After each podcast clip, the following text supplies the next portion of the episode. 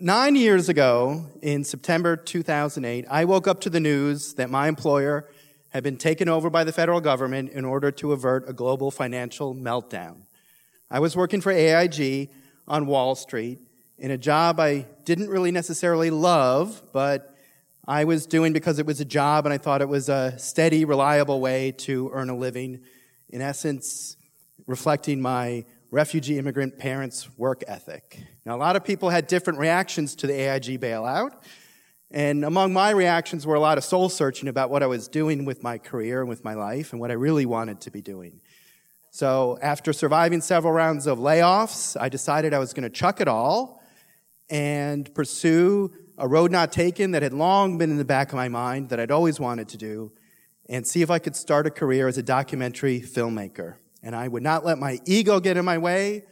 I would humble myself and take any job that would help me further that goal. And that's how I wound up as the 40 year old intern on the motion picture Black Swan featuring Natalie Portman.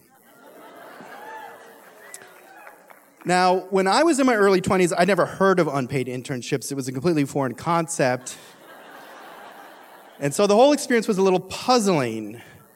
But it became clearer and clearer that what was going on was all of the non union departments were staffing all of their entry level positions with young adults who were working for free.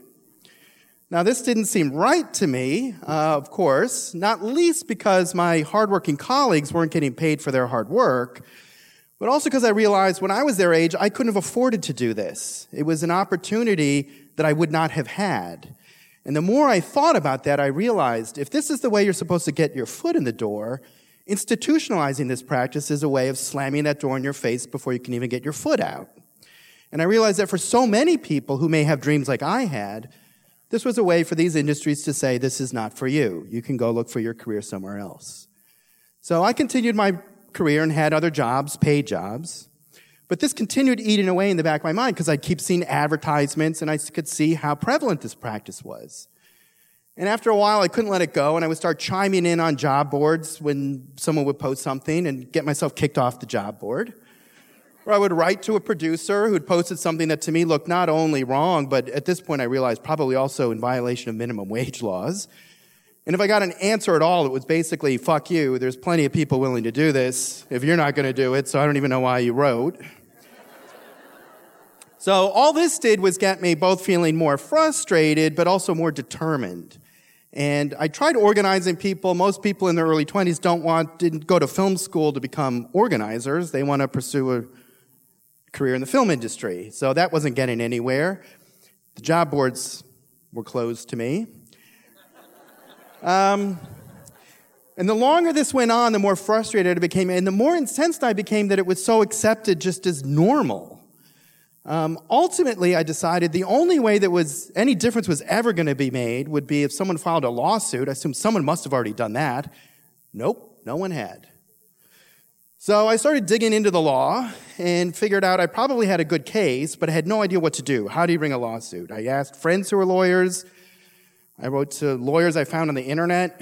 Either they would say, This is a kind of crazy idea. No one's ever done this before. Minimum wages for an internship doesn't make any sense to us. I even reached out to the Department of Labor and they couldn't really help. Um, at this point, I felt incredibly frustrated and, and actually kind of lonely. Uh, even my friends who over drinks would say, Yeah, I see you've got a point, would say, Do not do this. You have defined career suicide. And the more people said no to me, the more determined I was to do something. I just couldn't understand how this could be accepted as normal. And, and mind you, this is after the, the recession. So young adults were facing skyrocketing unemployment and they're being saddled with historic levels of student loan debt. How are they supposed to pay those off with these unpaid internships replacing entry level work? It just, it was angering. And after giving up on ever finding a way to do something about this, you know, it just felt like the, the systems in place were just designed to keep little voices from ever being heard. I got an email from a journalist friend who said, Hey, I just got out of a meeting with a senior partner at a law firm. They represent plaintiffs, workers, and class action lawsuits. He'd love to hear from you. That day, I had my description of my crazy idea for a lawsuit in that guy's inbox. The next day I was in his office meeting with lawyers, nodding their heads, and I thought, oh my God, there might be actually something we can do about this. That month we were in federal court and there was a media frenzy following the filing of the lawsuit. And that blew me away. Never in a million years did I think anything I did was ever going to receive that kind of attention.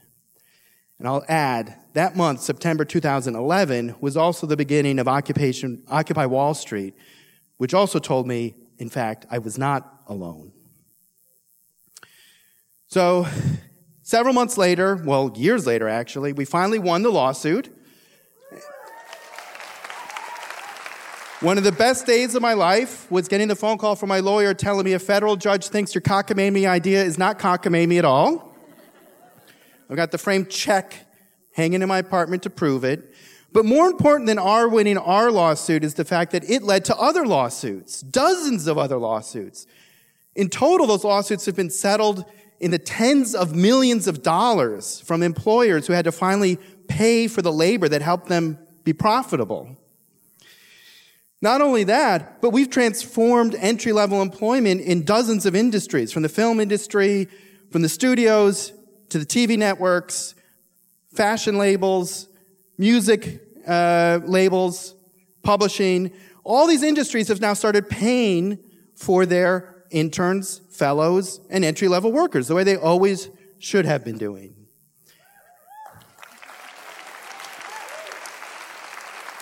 Of course, I was then stuck with a little bit of a problem, which was I turned my back on one industry, very publicly burned a bridge in another, and still had, you know, time left.